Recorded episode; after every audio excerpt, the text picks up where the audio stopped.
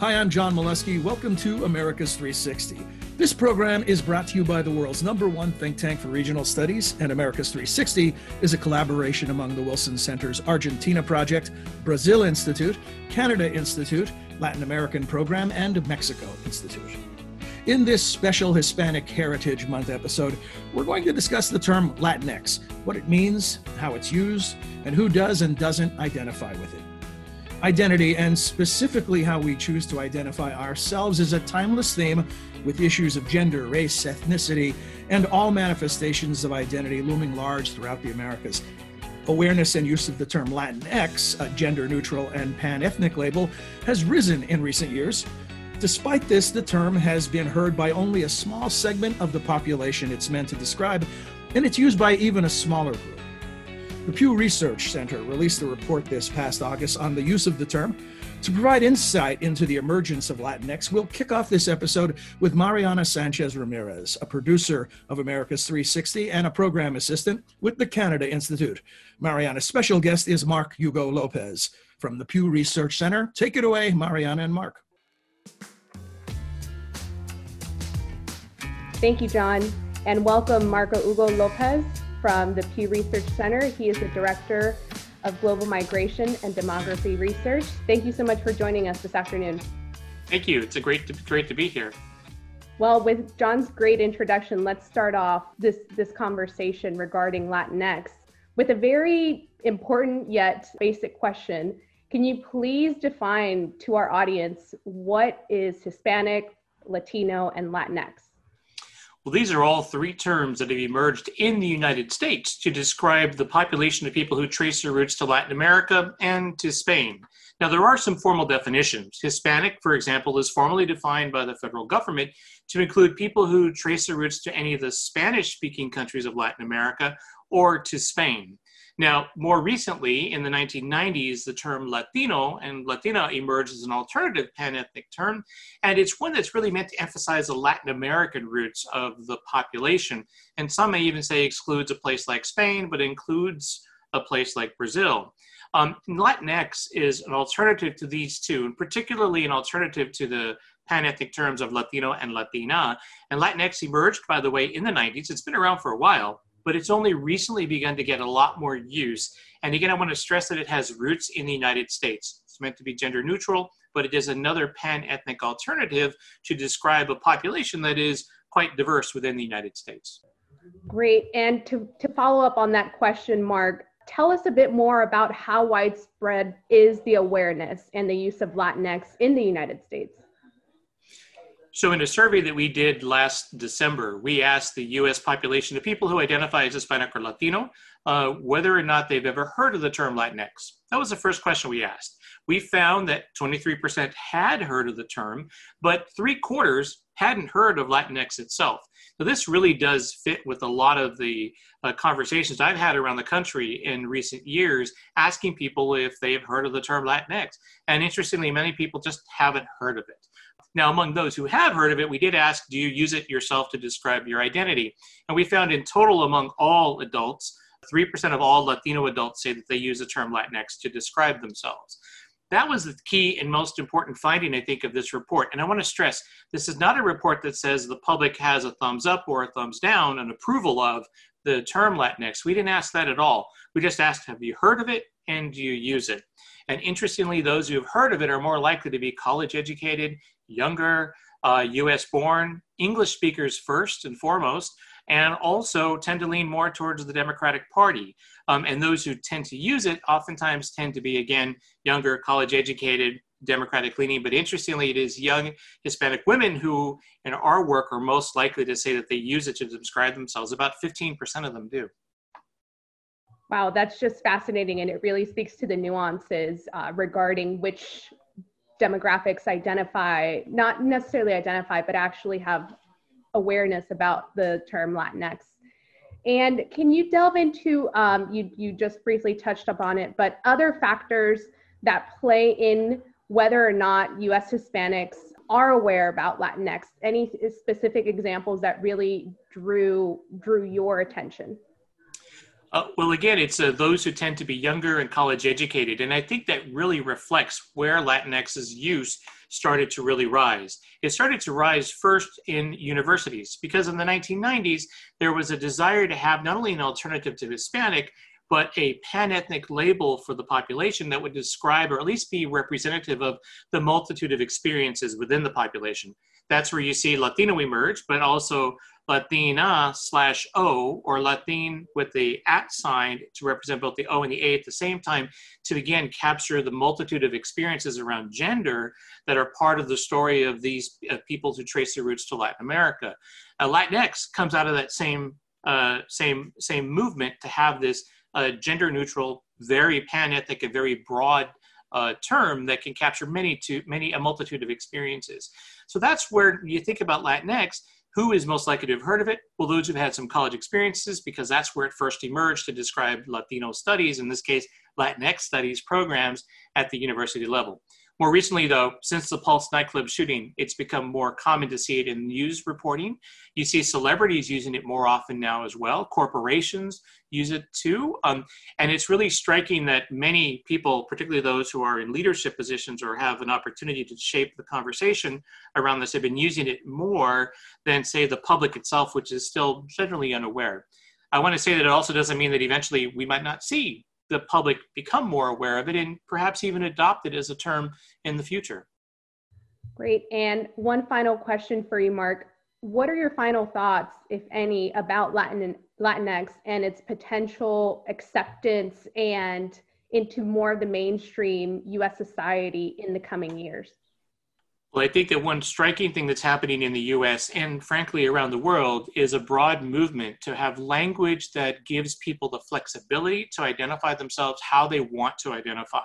And that is true not only of race and ethnicity, but also around gender identity. So, for example, in the US, we've had a movement towards the use of pronouns, people telling you what pronouns they prefer uh, if you're going to refer to them or address them that is something that's more accepted among younger Americans than it is among the among older Americans. Similar pattern to Latinx. Outside of the United States, in Latin America particularly, we've seen the emergence of Latin E, an alternative to Latin X, so Latine, as so that when you pronounce the word, it, you can actually pronounce it, and that's one of the criticisms of Latinx that it's hard to pronounce that in Spanish. But Latin E and its various forms, like for example, rather than saying todos and todas, you can say todes that is an example of where using an E as opposed to an O and an A gives you a gender neutral but pronounceable version of words in Spanish. So I think this is part of a broader international movement. I think Latinx might rise in use, but it remains to be seen whether or not it could be supplanted by something else. Well, Mark Hugo Lopez, Director of Global Migration and Demography Research at the Pew Research Center, thank you so much for joining us today on America's 360. Thank you. Back to you, John. Thanks, Mariana. Uh, and special thanks to Mark and to the Pew Research Center. When we return, we'll conduct a special edition of the Roundtable, continuing our exploration of the term Latinx. Stick around. You're listening to America's 360.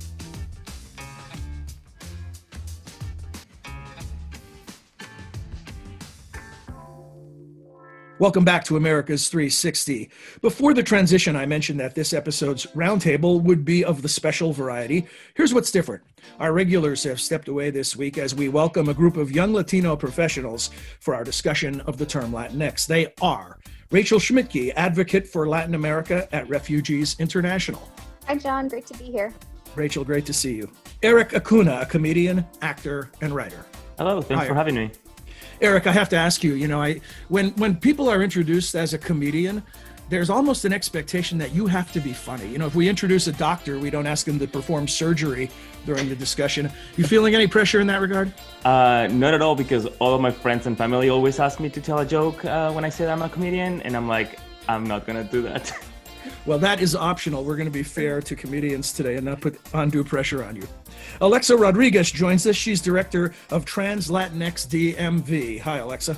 Hi, everyone. Olivia Soledad is a program assistant with the Wilson Center's Mexico Institute. Hi, Olivia. Hi, John. Thank you for having me. And back by popular demand, Mariana Sanchez Ramirez, who you just heard from during our spotlight interview with Mark Hugo Lopez. Uh, welcome back, Mariana. Thanks, John. So, as has become clear in our discussion, in my lead in, in the interview with Mark, labels are almost impossible to escape. Uh, many of us, particularly journalists, are guilty as charged of using them as a type of shorthand in order to be able to talk about big groups of people. So, almost an unnecessary evil. But words are seldom neutral, and words also have meaning and power.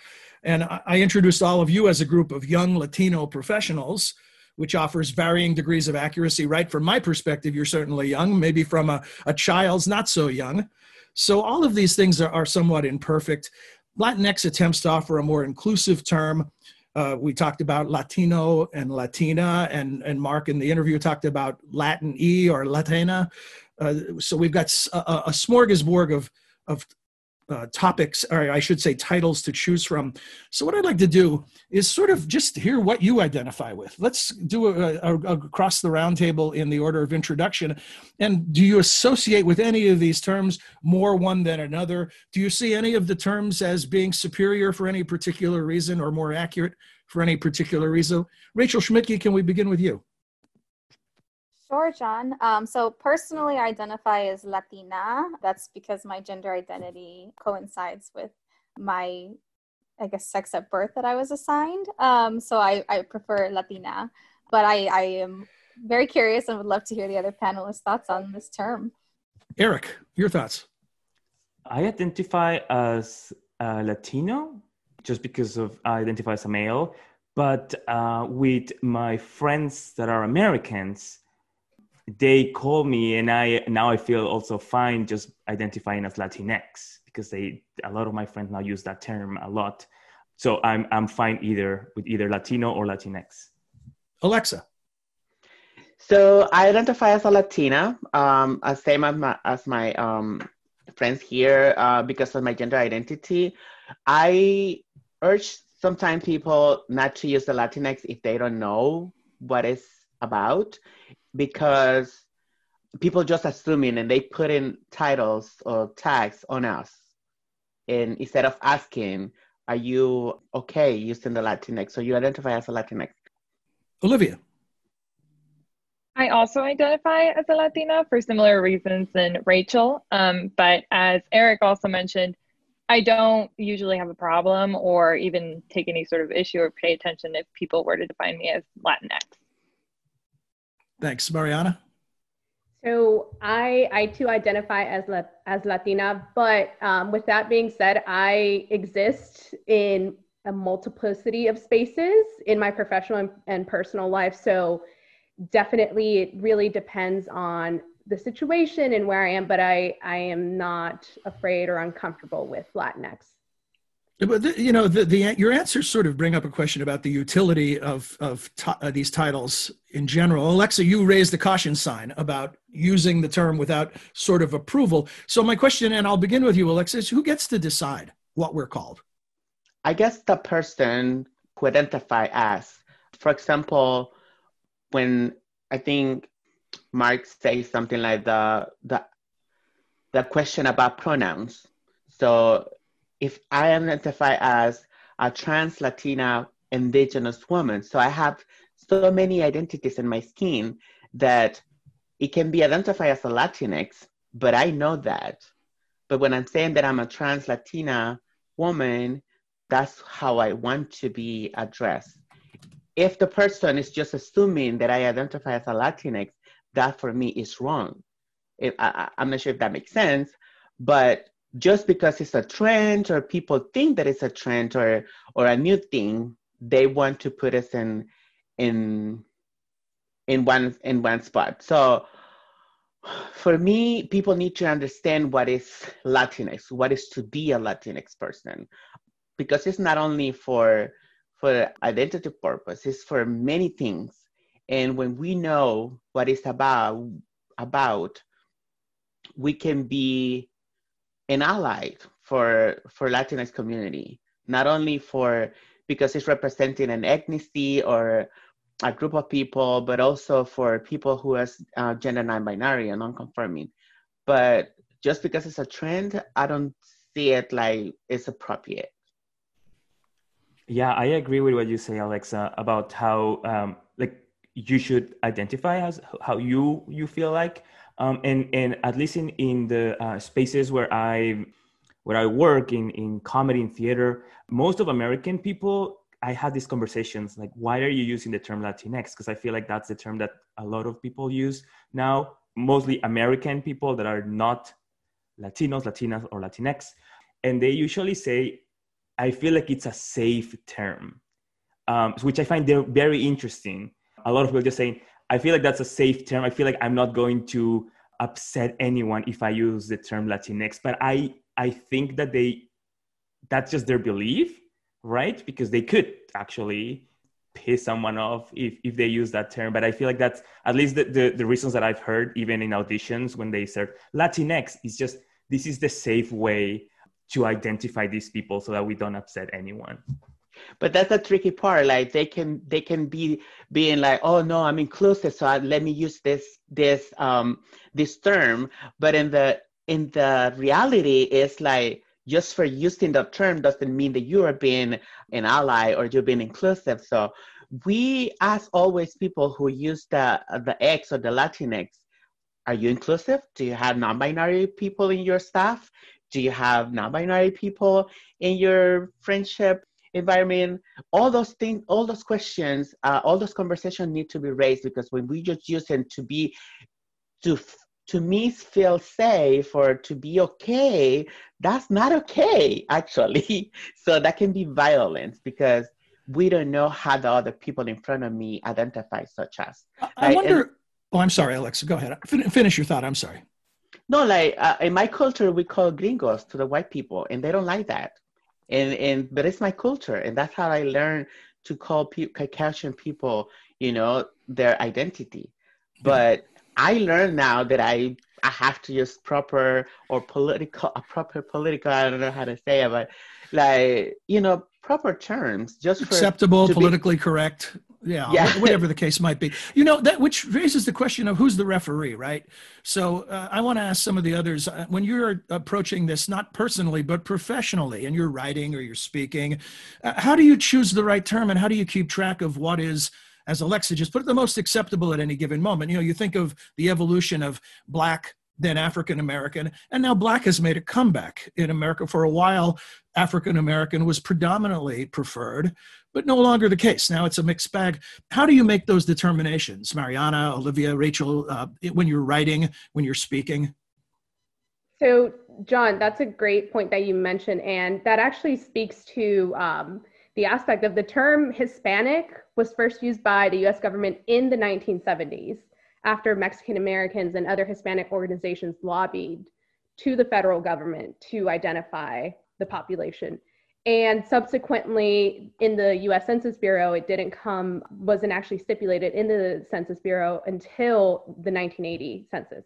So, again, when we talk about identity and kind of categorizing or where we place people in what box, I think it, it's definitely a, an evolution and it evolves to Mark's point that similar to the language, right? That what what we what we may see in the next five or ten years in regards to the not necessarily adoption, but the introduction of Latinx into a more mainstream aspect of the Latino community is only is only a matter of time.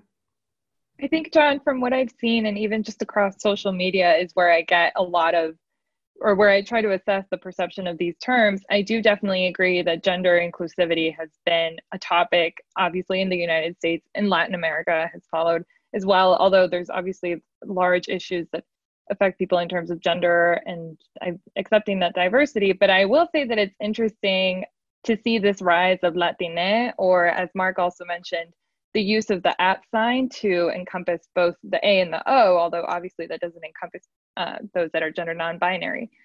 But what I also wanted to say about this is that, you know, I think the pushback that I've gotten from people that have either not heard of Latinx or just weren't familiar with it is that they see it as originating from the United States and it's sort of this tension or this um, habit of the United States trying to encompass a group of people under one umbrella.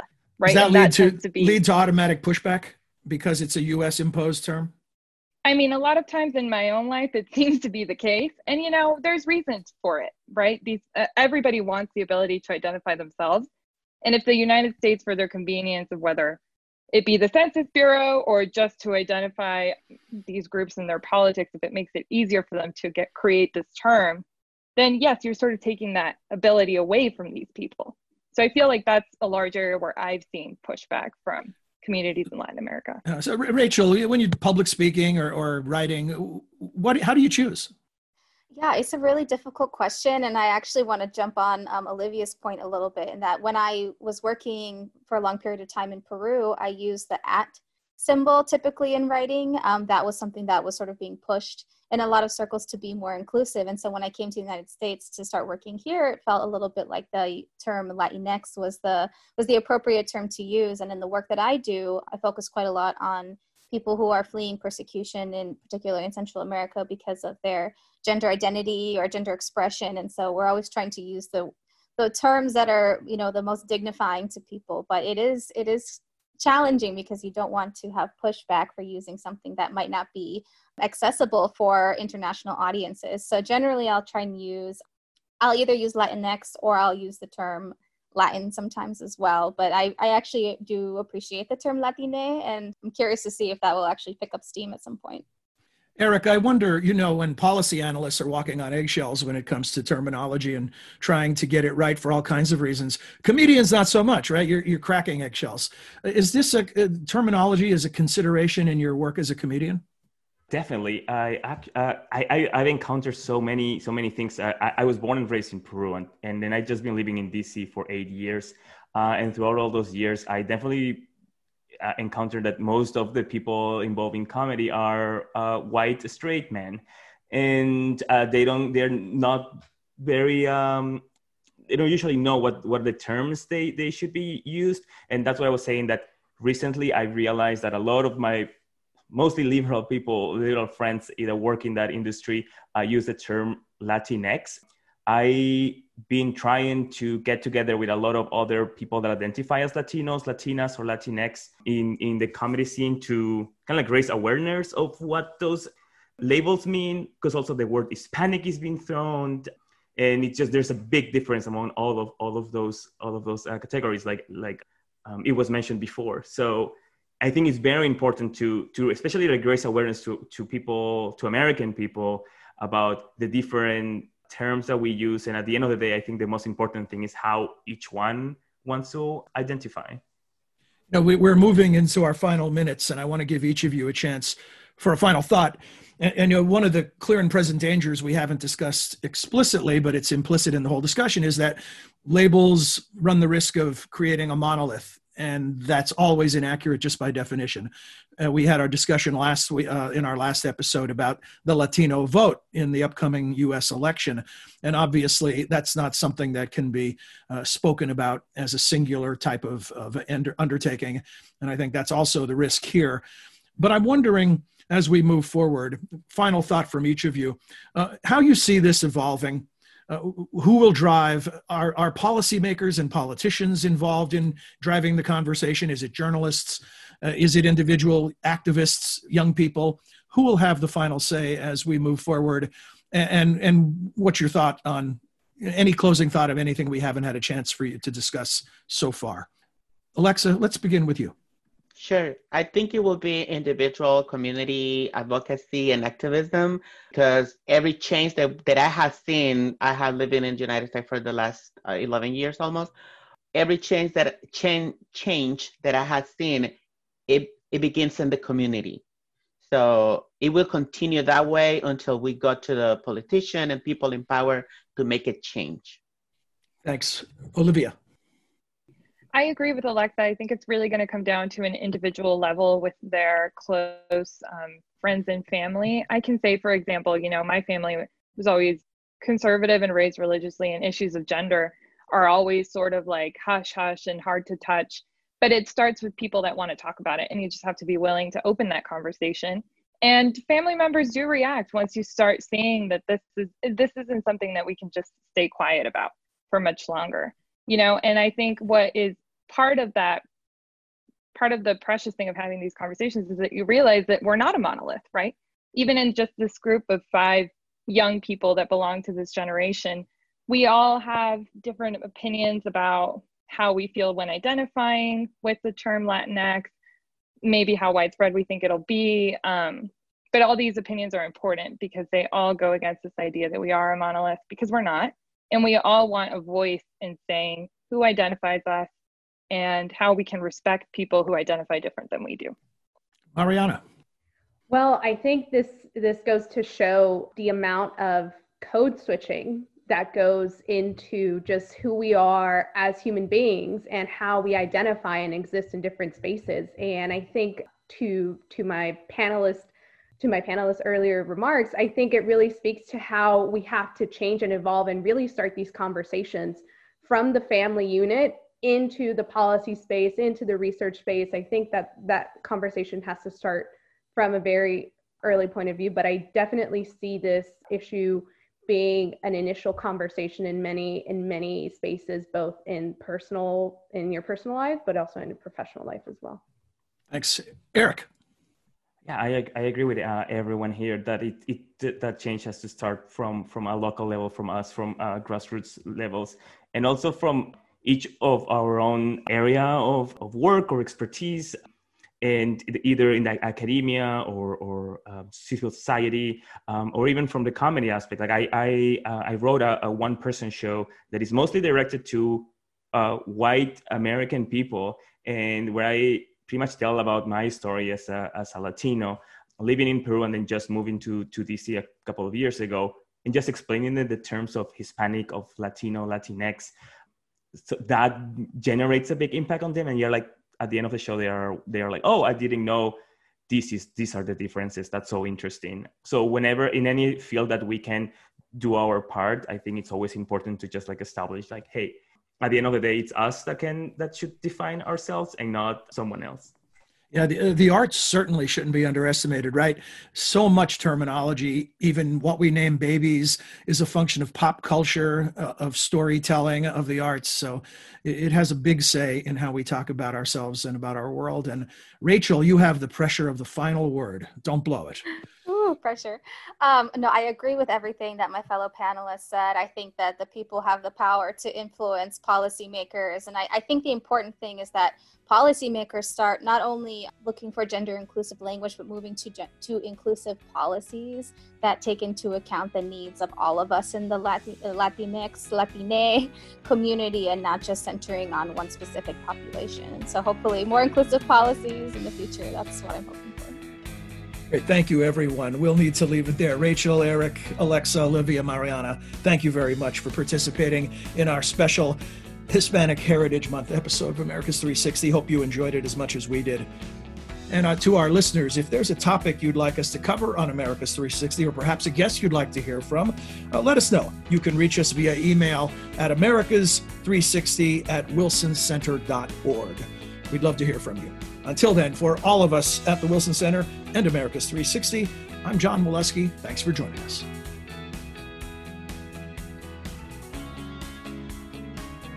You have been listening to America's 360, a podcast about the innumerable ties among the nations of the Western Hemisphere. America's 360 is produced and edited by Oscar Cruz, Angela Robertson, and Mariana Sanchez Ramirez. You can subscribe wherever you listen to your favorite podcasts. To learn more about our programs, please visit wilsoncenter.org. And please join us again next time for another episode of America's 360.